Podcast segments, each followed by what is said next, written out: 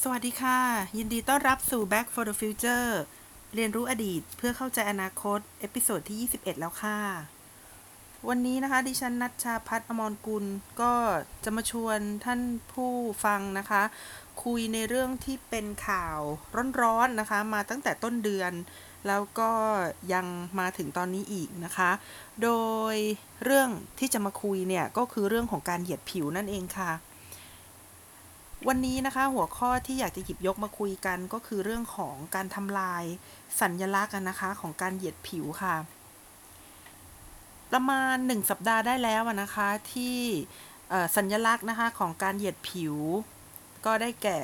อนุสาวรีย์นะคะ แล้วก็รูปปั้นต่างๆ ของผู้ที่มีส่วนเกี่ยวข้องกับการล่าอาณานิคมนะคะ ได้ถูกทำลาย ซึ่งไม่เพียงจะเกิด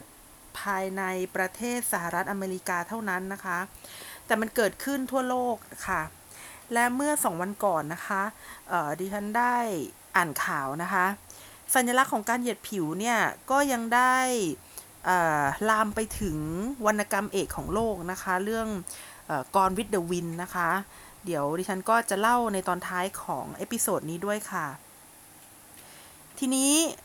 การทำลายนะคะสัญลักษณ์ของการเหยียดผิวเนี่ยนะคะ เป็นเรื่องที่นักสังคมวิทยานะคะเขาก็พูดกันในเรื่องของการรื้อถอนนะคะหรือว่า deconstruction ค่ะซึ่งดิฉันคิดว่าช่วงนี้นะคะเป็นช่วงที่ผู้ที่สนใจในเรื่องของการรื้อถอนหรือว่า deconstruction เนี่ย น่าจะเก็บนะคะไว้เป็นกรณีศึกษาค่ะ ไว้เป็นกรณีตัวอย่างว่า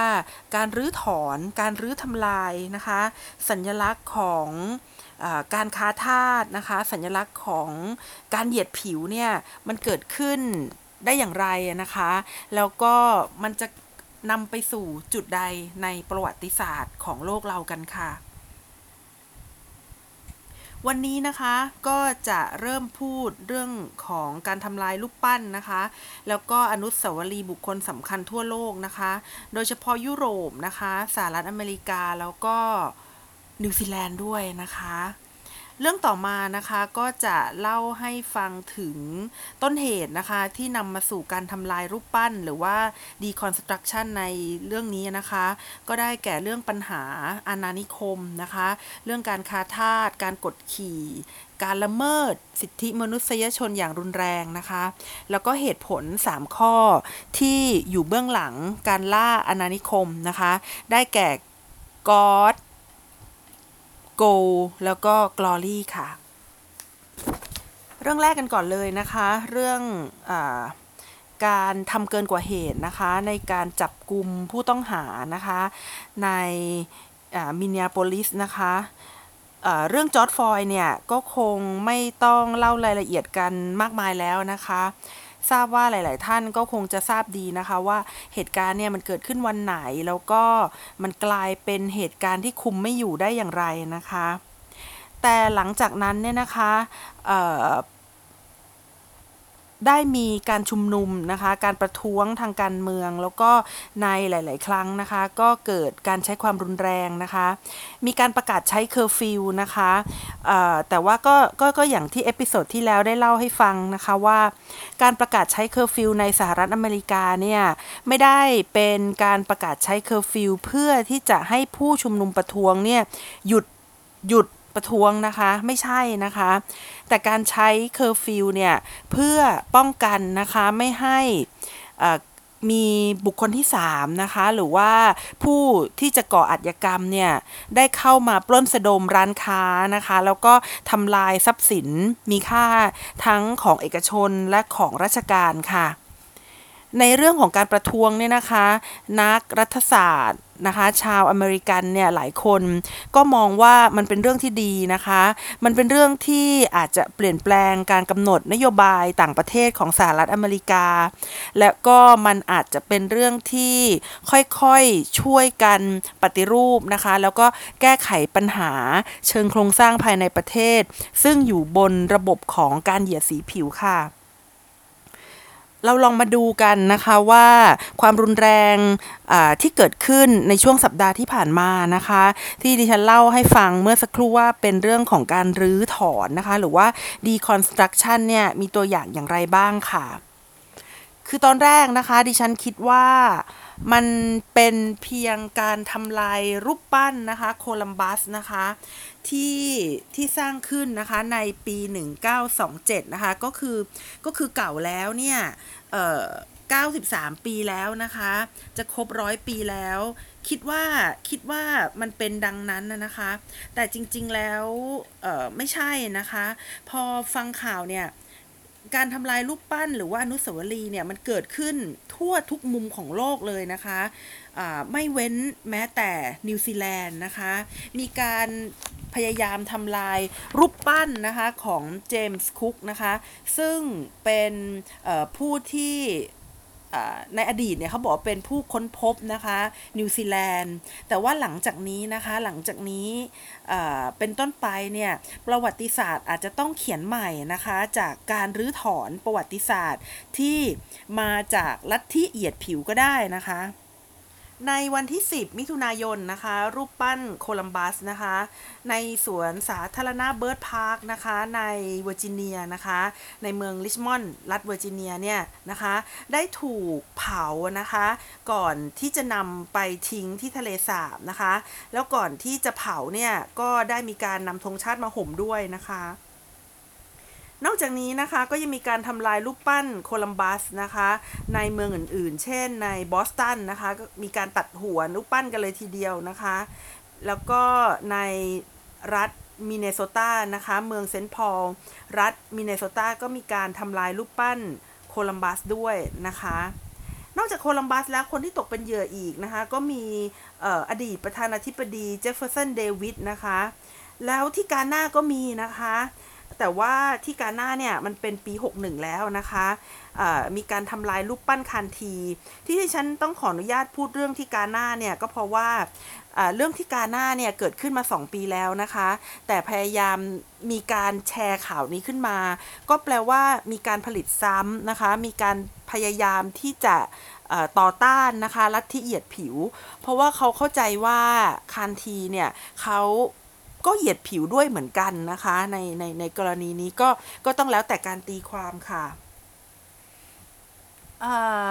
นอกจากนี้แล้วนะคะ ในหลาย ๆ ที่นะคะ ที่ดิฉันบอกว่ามันคือการเข้าสู่การรื้อถอนอย่างจริงจังแล้วนะคะ คือใน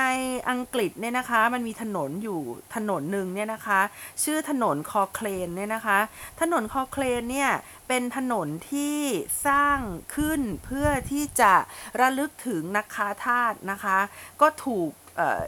ดึงป้ายออกนะคะแล้วก็เปลี่ยนนะคะเปลี่ยนเป็นป้ายที่ชื่อว่าเชกูบาโยนะคะซึ่งเป็นนักรณรงค์เพื่อการยกเลิกการเหยียดสีผิวในยุค 1930 ค่ะ อีกถนนหนึ่งนะคะ ซึ่งก็เป็นถนนชื่อของนาคาท่าสนะคะ ชื่อถนนอินแกรม ถนนนี้นะคะก็ถูกนำป้ายอีกป้ายหนึ่งนะคะมามามาติดแทนนะคะ ชื่ออป้ายที่ว่าเป็นแฮร์ริเอตนะคะ ก็เป็นนักรณรงค์เช่นกันค่ะ ส่วนรูปปั้นนะคะ รูปปั้นของนักค้าทาสผู้มีชื่อเสียงอีกคนหนึ่งนะคะ ก็คือเอ็ดเวิร์ดโคลสตันเนี่ยนะคะ ก็ถูกทิ้งน้ำนะคะในเมืองบริสตอลนะคะ และในนาวิกโยธินนะคะ ก็มีการดึงธง Confederation นะคะธง Confederation หรือว่าธงของสมาพันธรัฐ อันนี้นี่ข้ามมาสหรัฐอเมริกานะคะธงสมาพันธรัฐที่สหรัฐอเมริกาเนี่ย ก็ถูกดึงออกนะคะ เพราะว่าเอ่อเขามองว่า Confederation เนี่ย เป็นสัญลักษณ์ของการกดขี่นะคะ คืออในสหรัฐอเมริกาเนี่ย ในช่วงที่มีสงครามกลางเมืองนะคะ ฝ่าย Confederation เนี่ย เป็นฝ่ายที่สนับสนุนการค้าทาสแล้วก็การมีทาสในครอบครองนะคะ ส่วนอีกฝ่ายหนึ่งนะคะ ที่เขาเรียกว่าเป็นแยงกี้นั่นแหละ เป็นฝ่ายที่ไม่สนับสนุนการมีทาสค่ะ มีที่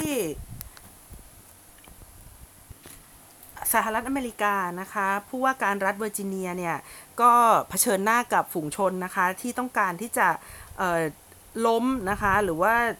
ทำลายนะคะรูปปั้นของนายพลโรเบิร์ตอีลีนะคะทีนี้ผู้ว่าเนี่ยเขาก็เห็นด้วยนะคะกับประชาชนนะคะเขาบอกว่าเขาจะต้อง เลิกนะคะ หรือว่าถอนรูปปั้นของนายพลโรเบิร์ตอีลีออกไปนะคะ ไม่เช่นนั้นเราจะไม่สามารถสอนประวัติศาสตร์ให้กับเยาวชนได้นะคะ เราไม่สามารถสอนความเท็จให้กับเยาวชนได้อีกต่อไปนะคะ เพราะอะไรเพราะว่าคุณโรเบิร์ตอีลีเนี่ยนะคะไม่ได้เป็นวีรบุรุษสงครามอย่างที่ใคร ๆเข้าใจกันนะคะโรเบิร์ตอีลีเนี่ยเขาเป็นคนที่สนับสนุนให้มีทาสนะคะเขาสนับสนุนการกดขี่นะคะเขาเคี่ยนตีทาสที่พยายามหลบหนี และที่สำคัญอีกข้อหนึ่งนะคะก็คือเขาเข้าไปแยกครอบครัวทาสนะคะ ไม่ให้อยู่ด้วยกันนะคะ สิ่งที่เกิดขึ้นกับประวัติศาสตร์ของโลกในปัจจุบันนะคะ ที่จะต้องจารึกไว้ก็คือว่ามีการลื้อถอนนะคะ สัญลักษณ์ ของความรุนแรง แล้วก็กล่าวว่าอนุสาวรีย์ต่างๆ ที่มีอยู่ในปัจจุบันเนี่ยนะคะ ซึ่งถูกทำลายรายวันเลยนะคะ เป็นการพูดถึงประวัติศาสตร์นะคะ แบบโกหกหลอกลวง และเป็นสัญญลักษณ์ของอการเหยียดผิวนะคะ เป็นการทำลายสัญญลักษณ์ของการเหยียดผิวนั่นเอง และได้มีอ รูปปั้นอีกรูปปั้นหนึ่งนะคะ ซึ่งเป็นรูปปั้นของพระเจ้าลีโอโปนะคะ พระเจ้าลีโอโป พระเจ้าลีโอโปที่สองนี่นะคะ เอ่อ ก็ปกครองเบลเยียมนะคะ ในช่วงประมาณปี 1865 ถึง 1908 นะคะ แล้วก็มีชีวิตหลังจากได้หนึ่งปีก่อนที่จะเสียชีวิตไปนะคะ พระเจ้าลีโอโปเกิด อยู่ในยุโรปนะคะในช่วงก่อนสงครามโลกครั้งที่หนึ่งซึ่งเป็นช่วงที่ยุโรปเนี่ยเขามีอาณานิคมกันหมดแล้วนะคะ แล้วประเทศเบลเยียมเนี่ยเป็นประเทศที่เกิดใหม่นะคะในปีประมาณ 1830 ค่ะ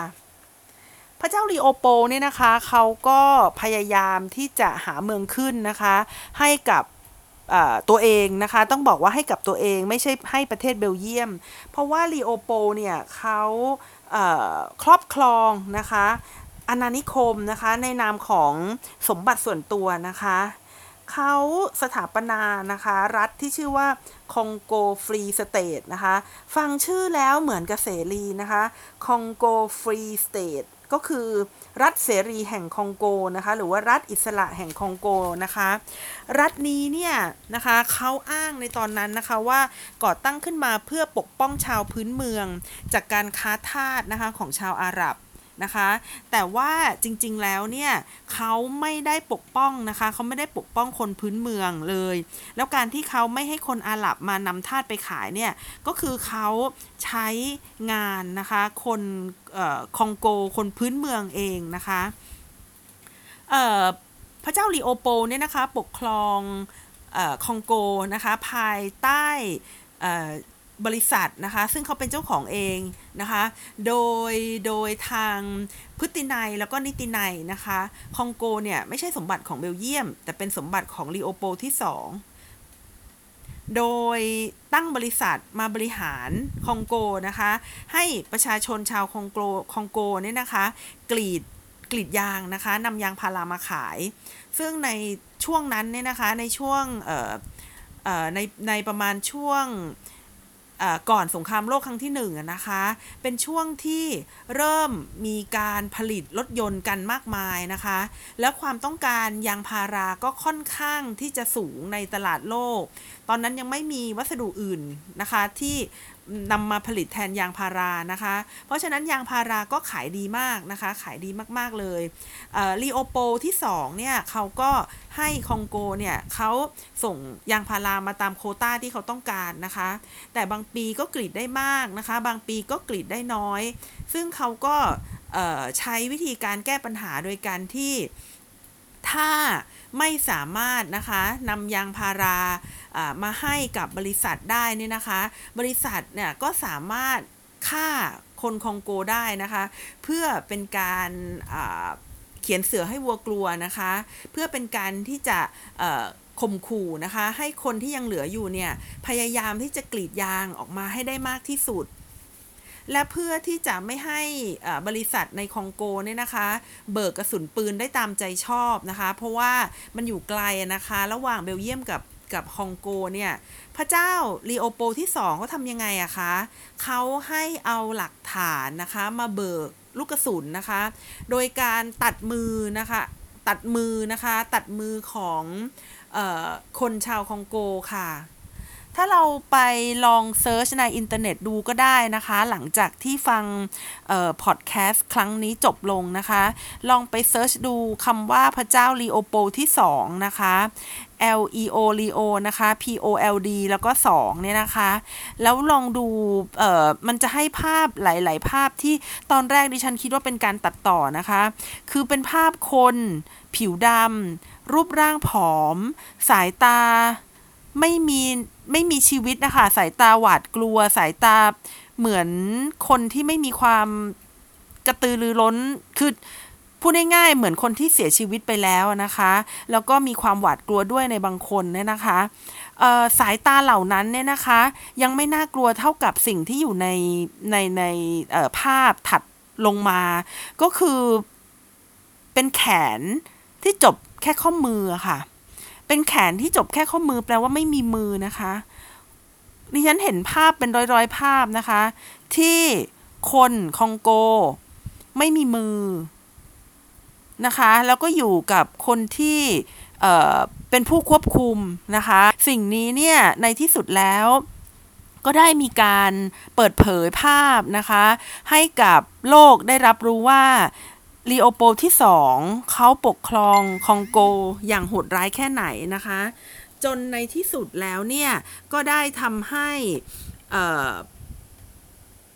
ประชาชนนะคะ ชาวเบลเยียม พยายามที่จะกดดันกระตุ้นนะคะ ให้ลีโอโปเนี่ยเขาปล่อยคองโกออกมานะคะ จากการเป็นบริษัทของตัวเองค่ะ ก็คือโดยสรุปนะคะ คนคองโกนะคะ ถูกควบคุมโดยคนคองโกด้วยกันเองนะคะ ให้ปลูกยางพาราให้ได้มากที่สุดนะคะ โดยจะตัดมือคนเนี่ย เพื่อที่จะไปแลกกระสุนมานะคะ มีดิฉันอ่านหลายซอสนะคะ บางซอสบอกว่า การปกครองคองโกที่โหดร้ายนะคะ ของลีโอโปเนี่ย ได้ทำให้คนเสียชีวิตไป 10 ล้านคน บางคนบอกว่าเสียชีวิตไป 15 นะคะ บางที่บอกว่าถึง 20 ล้านคน ซึ่งก็เสียชีวิตนะคะ จากการทรมานนะคะ แล้วก็โรคระบาดด้วยนะคะ และนอกจากนี้เนี่ย พระเจ้าลีโอโปเนี่ยนะคะ ก็ยังได้สร้างสวนสัตว์มนุษย์นะคะ ก็คือนำชาวคองโกเนี่ย ไปไว้ที่เบลเยียมนะคะ เป็นสวนสัตว์มนุษย์ในเบลเยียมด้วย ผลนะคะก็คือว่าอนุสาวรีย์ของลีโอโปนะคะในประเทศเบลเยียมนะคะ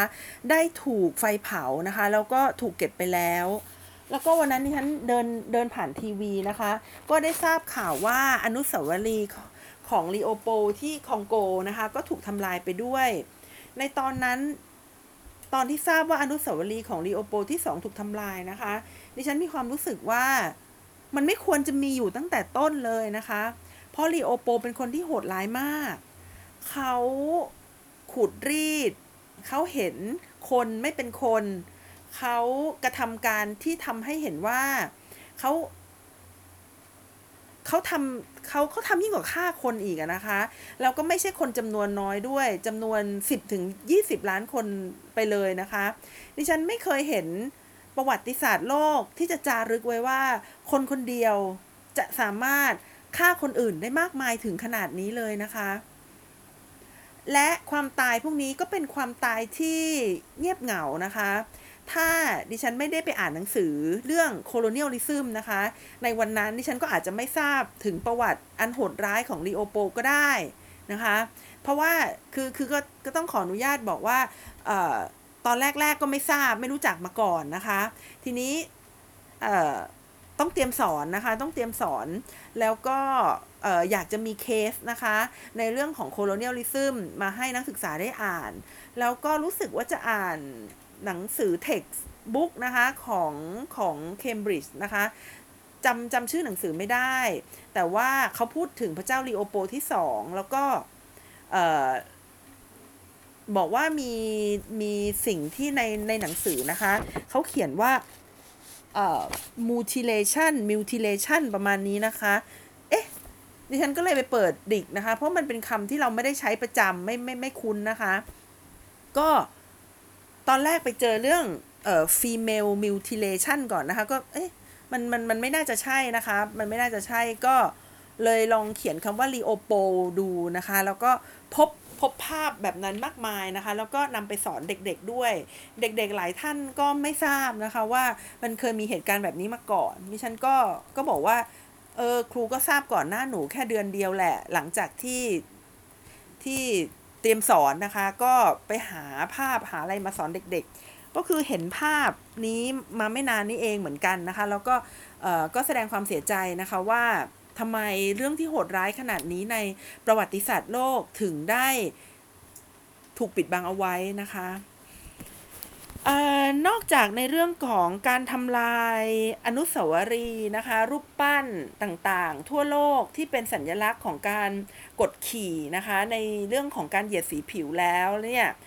ก็ยังมีเรื่องเรื่องหนึ่งนะคะ ซึ่งซึ่งดิฉันเพิ่งทราบเมื่อวานเช้านี่เองนะคะ เรื่องของ การต่อต้านหนังเรื่องกรวิดเดวินนะคะ หนังเรื่องกรวิดเดวินเนี่ย สร้างขึ้นในปีคริสตศักราช1939 นะคะ ก็คือเป็นช่วงยุคทองของหนังอเมริกายุคหนึ่งเลยทีเดียวนะคะ เป็นยุคที่ก่อนสงครามโลกครั้งที่สองนะคะ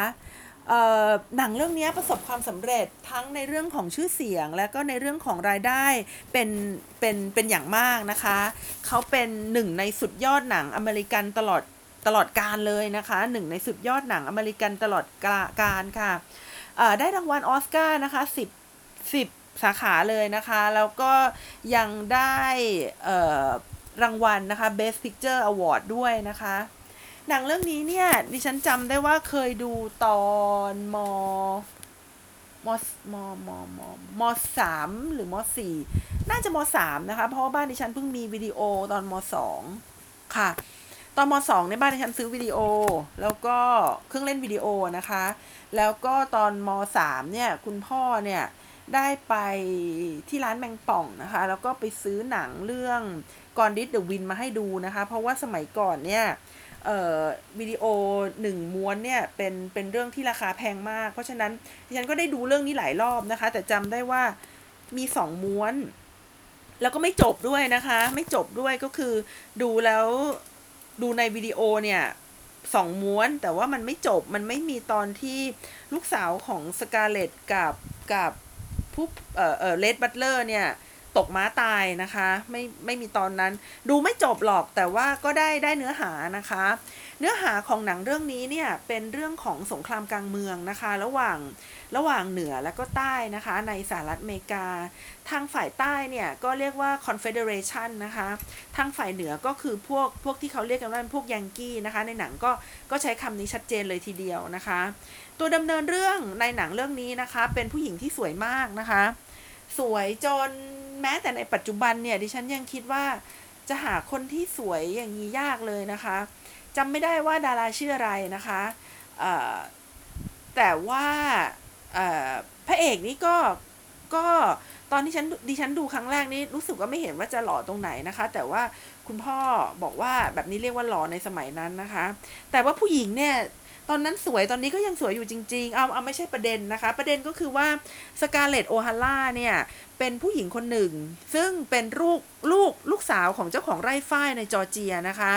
จอร์เจียเนี่ยอยู่รัฐทางใต้ อ้าว keyword มันอยู่ตรงนี้นะคะ เธอเป็นลูกสาวของเจ้าของไร่ฝ้ายในจอร์เจีย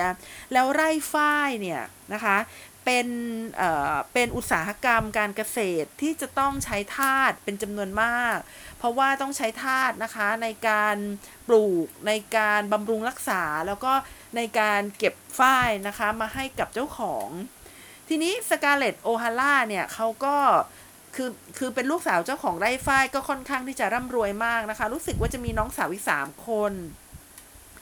ชีวิตของเธอเนี่ยสวยงามนะคะ แล้วก็มีดราม่ารักคนโน้นรักคนนี้อยู่บ้าง แล้วก็จุด peak มันอยู่ที่อยู่ๆนะคะ Confederation ก็ทำสงสงครามนะคะกับสหรัฐนะคะทางตอนเหนือ แล้วทำสงครามระหว่างกันเนี่ย มันก็ได้ทำให้เธอนะคะต้องสูญเสียไร่ฝ้ายของเธอไปนะคะ รู้สึกว่าจะชื่อทาร่านะคะ ไล่ชื่อทาร่า แล้วเธอก็ไม่อยากจะเสียไปนะคะ ตอนนั้นเนี่ยตัวร้ายเนี่ยก็คือฝ่ายฝ่ายทางเหนือเนี่ยนะคะ เขาเข้ามาบอกกับเธอว่าถ้าไม่ต้องการที่จะเสียทาร่าไล่ฝ้ายนี้ไปนะคะ เธอจะต้องจ่ายจ่ายเงินนะคะเป็นน่าจะคล้ายๆ กับค่าปฏิกรสงครามนะคะเพื่อที่จะเก็บไร่นี้ไว้ได้นะคะ สกาเลตผู้ผู้เคยร่ำรวยมากนะคะ แล้วแล้วถ้าเกิดดูได้นี่อยากให้ดูหนังจริง ๆ เลยคือ คือสภาพที่มันไม่เหลืออะไรอะค่ะ สภาพที่พอผ่านสงครามมาแล้วนะคะเอ่อมีแต่ดินจริง ๆ นะคะ ที่เหลืออยู่ส่วนนอกนั้น ทั้งทั้งฝ้ายทั้งสภาพคฤหาสน์ต่างๆ ก็สูญสลายหายไปหมดนะคะ คุณแม่รู้สึกว่าจะเสียชีวิตนะคะ แล้วคุณพ่อก็เสียสติ แล้วตัวเองก็มีน้องสาวที่จะต้องดูแลนะคะ แล้วก็มีทาสผู้เชื่อฟังนะคะ ผู้ผู้ซื่อสัตย์เนี่ยตามมาด้วย ในที่สุดเธอก็สามารถฝ่าฟันนะคะพลิกฟื้นไร่ขึ้นมาได้จนประสบความสำเร็จ ถึงแม้ว่าเธอจะไม่ประสบความสำเร็จในเรื่องของความรักนะคะ แต่เมื่อดูหนังเรื่องนี้แล้วเนี่ย ตอนนั้นด้วยความที่ดิฉันอยู่ม .3 นะคะ แล้วก็ไม่ได้ ไม่ได้มีประสบการณ์หรือว่าไม่ได้มีประสบการณ์นะคะ ในเรื่องของประวัติศาสตร์อเมริกาหรือว่าไม่ได้มีความรู้อะไรเลยนะคะ ก็มีความรู้สึกว่า โอ้คนที่อยู่ทางใต้เนี่ยนะคะ ซึ่งเป็นผู้แพ้สงครามเนี่ย เป็นผู้ที่น่าสงสารนะคะ แล้วก็อยู่ในสภาวะที่ทำไมจะต้องไปทำตามใจ คนที่อยู่ทางเหนือซึ่งมาบอกให้เขาเปลี่ยนแปลงอะไรบางอย่างนะคะ แต่ว่าดิฉันไม่ได้ซึมซับเรื่องของการกดขี่ เรื่องของการละเมิดสิทธิมนุษยชนนะคะ ที่คนทางใต้นะคะทำกับทาสของเขาเลยค่ะ ตรงประเด็นนี้นะคะก็ได้ทำให้จริง ๆ แล้วมีเสียงเรียกร้องกันมาสักพักแล้วนะคะ ไม่ใช่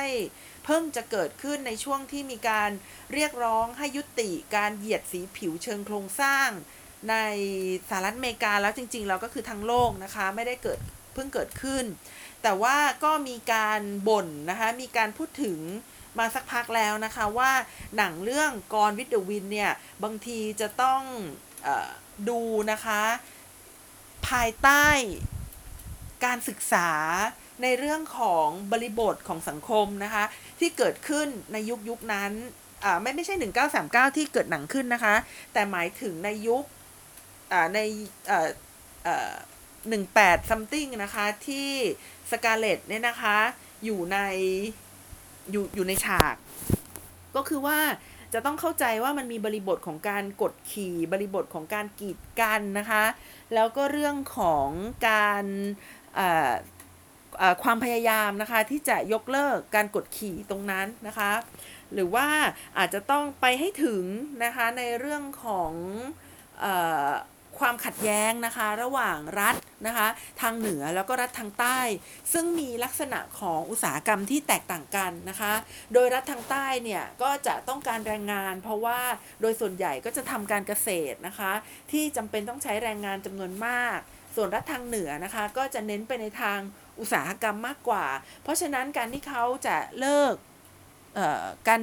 บังคับทาสแล้วก็การซื้อขายทาสเนี่ยนะคะ ก็อาจจะกระทบกับรัฐทางใต้ที่ยังจำเป็นต่อการมีทาสมากกว่า คือเรื่องแบบนี้เรื่องเรื่องการกดขี่ หรือว่าเรื่องความจำเป็นทางเศรษฐกิจสังคมเนี่ยอาจจะต้องมีการเข้ามาคุยกันนะคะ ต้องต้องมีการมาคุยกัน ไม่ใช่ดูหนังกรวิทวินนะคะ ให้เป็นเรื่องของ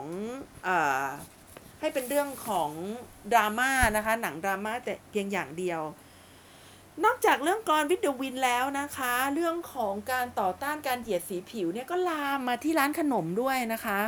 เอ่อมีร้านขนมร้านหนึ่งนะคะ ในประเทศสวิตเซอร์แลนด์ที่เขาเป็น chain ชื่อดังเลยนะคะเขามีขนมขนมชนิดหนึ่งนะคะที่ฉันดูภาพแล้วเนี่ย มันเป็นมาร์ชเมลโลว์สองอันนะคะ แล้วก็หุ้มด้วยช็อกโกแลตนะคะ ทีนี้ช็อกโกแลตมันสีดำไงคะ ขนมเนี่ยเขาชื่อขนม Moor Head นะคะ หรือขนมหัวมัวร์เนี่ยมีคนพยายามที่จะไปบอกว่าขนมนี้เป็นสัญลักษณ์ของศีรษะของคนผิวดำนะคะ ร้านนี้ก็เลย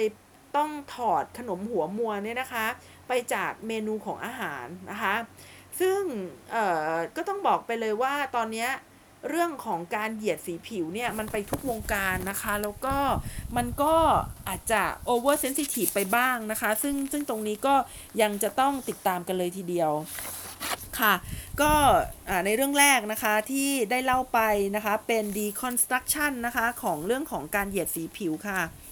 เรื่องที่สองนะคะที่จะเล่าให้ฟังในวันนี้เนี่ยก็คือเรื่องของลัทธิอาณานิคมนะคะ ลัทธิอาณานิคมเนี่ยทำไมถึงอยากจะมาเล่านะคะ เพราะว่ามันเกี่ยวข้องกับการเหยียดสีผิวที่มีอยู่ในปัจจุบันนะคะถ้าจะถามว่าลัทธิทางเศรษฐกิจสังคม ลัทธิใดที่ส่งผลกระทบต่อมนุษย์มากที่สุดในโลกนะคะ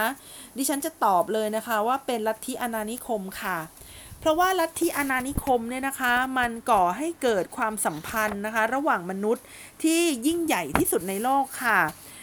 มันเกิดขึ้นนะคะครั้งแรกเนี่ยจากการสำรวจทางทะเลนะคะของเฮนรี่นะคะนักเดินเรือเนี่ยจากประเทศโปรตุเกสนะคะสาเหตุนะคะสาเหตุที่โปรตุเกสเนี่ยได้เดินทางนะคะไปที่ โกลโคสนะคะในแอฟริกานะคะ แล้วก็เดินทางไปในในหลาย ๆ จุดของโลกเนี่ยนะคะ มันเกิดมาจากการที่ในช่วงนั้นนะคะ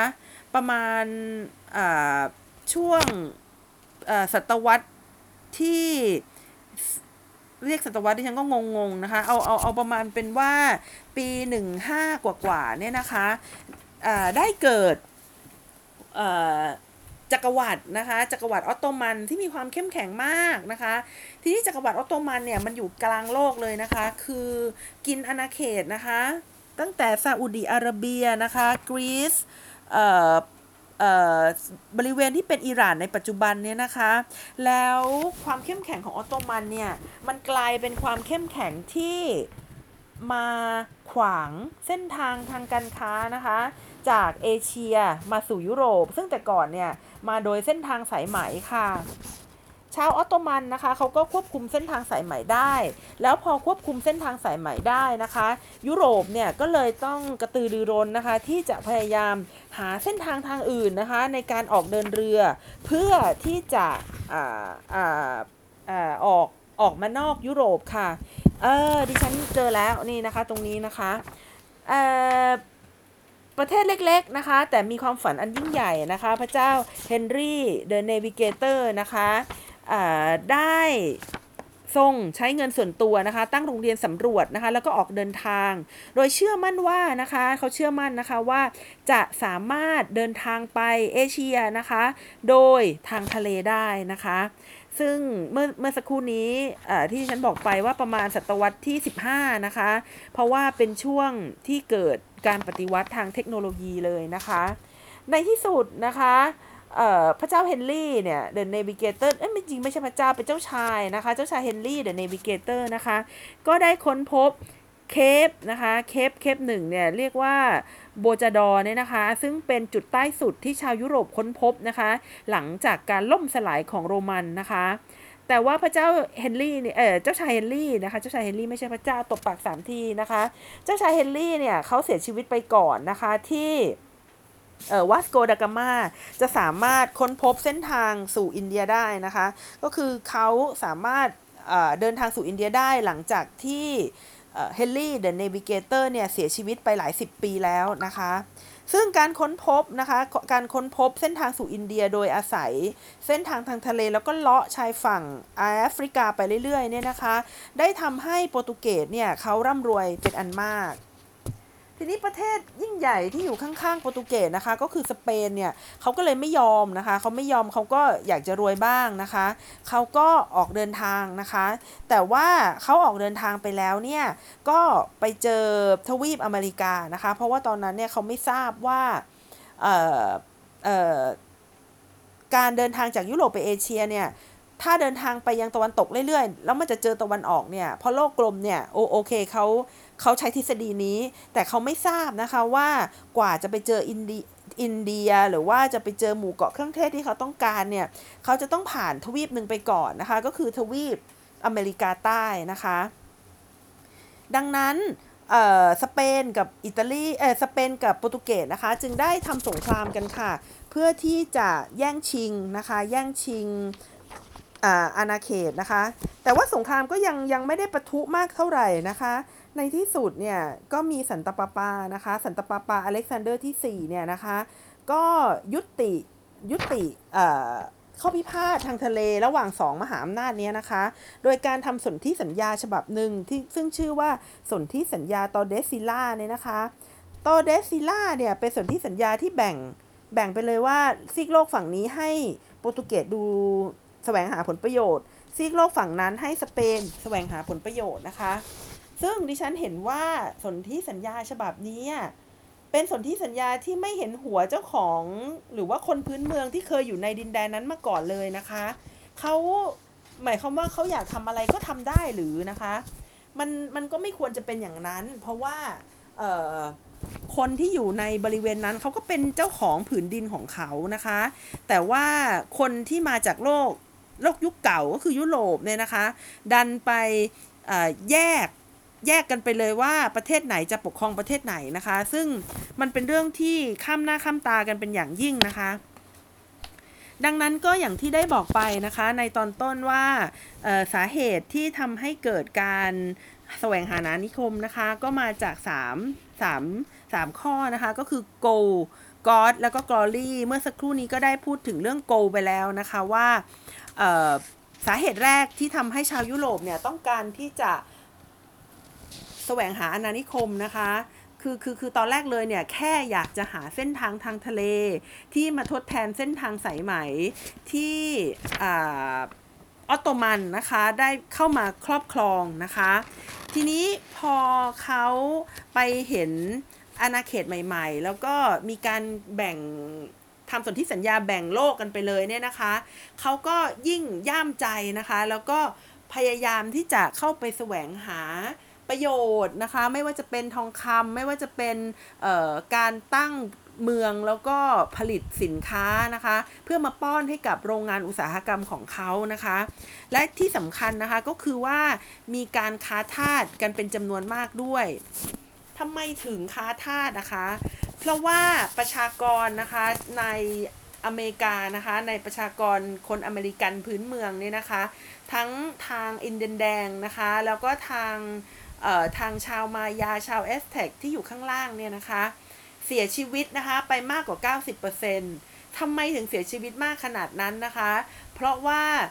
หลายสาเหตุนะคะ สาเหตุที่หนึ่งเนี่ยก็คือโรคระบาดนะคะ โรคระบาดเนี่ยซึ่งโรคไทฟอยด์นะคะ แล้วก็ไข้ทรพิษนะคะ ได้ฆ่าชีวิตคนพื้นเมืองไปถึง 90%นะคะ เลยทำให้คนที่อาศัยอยู่ ซึ่งมีจำนวนน้อยลงมากนะคะ ก็คือตายไป 90%อ่าไม่สามารถที่จะเป็นแรงงานให้กับประเทศเมืองแม่ได้นะคะ พวกประเทศเมืองแม่เขาก็เลยต้อง import ทาสนะคะมาจากแอฟริกา แล้วอีก 3-400 ปีหลังจากนั้นก็คือประวัติศาสตร์ของการกดขี่นะคะ ประวัติศาสตร์ของการค้าทาส ประวัติศาสตร์ของการละเมิดสิทธิมนุษยชนนะคะ แล้วทาสทั้งหลายเนี่ยเขาไม่ค่อยจะได้อยู่กันถึงขนาดมีครอบครัวนะคะ ก็คือว่า ไปเอาทาสมาจากแอฟริกานะคะ แยกเขาออกมาจากครอบครัว ให้ไปอยู่ในดินแดนแปลกๆนะคะ ที่ไม่มีอาหารเหมือนเดิมที่เคยกิน ผู้คนก็เปลี่ยนไปนะคะ แล้วก็พวกเออพวกเขาเหล่านี้นะคะ ต้องเออคือ จริงๆแล้วเสียชีวิตตั้งแต่ขั้นตอนของการอพยพแล้วนะคะ คืออพยพเข้าไปก็จับใส่เรือลำโตๆนะคะ แล้วก็ข้ามน้ำข้ามทะเลไป พอไปถึงก็ให้อยู่ในที่ที่สุขลักษณะไม่ค่อยมีนะคะ แล้วก็มีโรคระบาดด้วยทำให้เสียชีวิตตั้งแต่ยังอยู่ในวัยหนุ่มสาวเยอะมากนะคะ กว่าที่ยุโรปเนี่ยจะมีการแบนการค้าทาสนะคะทาสก็เสียชีวิตไปไม่รู้จะเท่าไหร่แล้ว แล้วก็เป็นสาเหตุค่ะ ที่นำมาสู่ การเหยียดผิวนะคะที่เกิดขึ้นในปัจจุบัน เพราะฉะนั้นไม่แปลกใจเลยค่ะที่ทำไมถึงมีการทำลายรูปปั้นนะคะมีการทำลายเอ่ออนุสาวรีย์นะคะลามไปถึงวรรณกรรมนะคะของโลกอย่าง Gone with the Wind นะคะหรือว่าขนมหัวมัวร์นะคะที่อยู่ที่ประเทศสวิตเซอร์แลนด์เลยทีเดียว เมื่อสักครู่นี้เล่าให้ฟังเรื่องโกไปแล้วนะคะ ก็ยังมีอีก 2 ตัวนะคะ ก็คือกอ d แล้วก็ Glory ทั้ง 2 ตัวเนี้ยนะคะก็เป็นข้ออ้างนะคะของชาวตะวันตกที่ไปแสวงหานานิคมค่ะ แต่ว่าถ้าจะอ้างแต่ในเรื่องของไปขูดรีดนะคะ ไป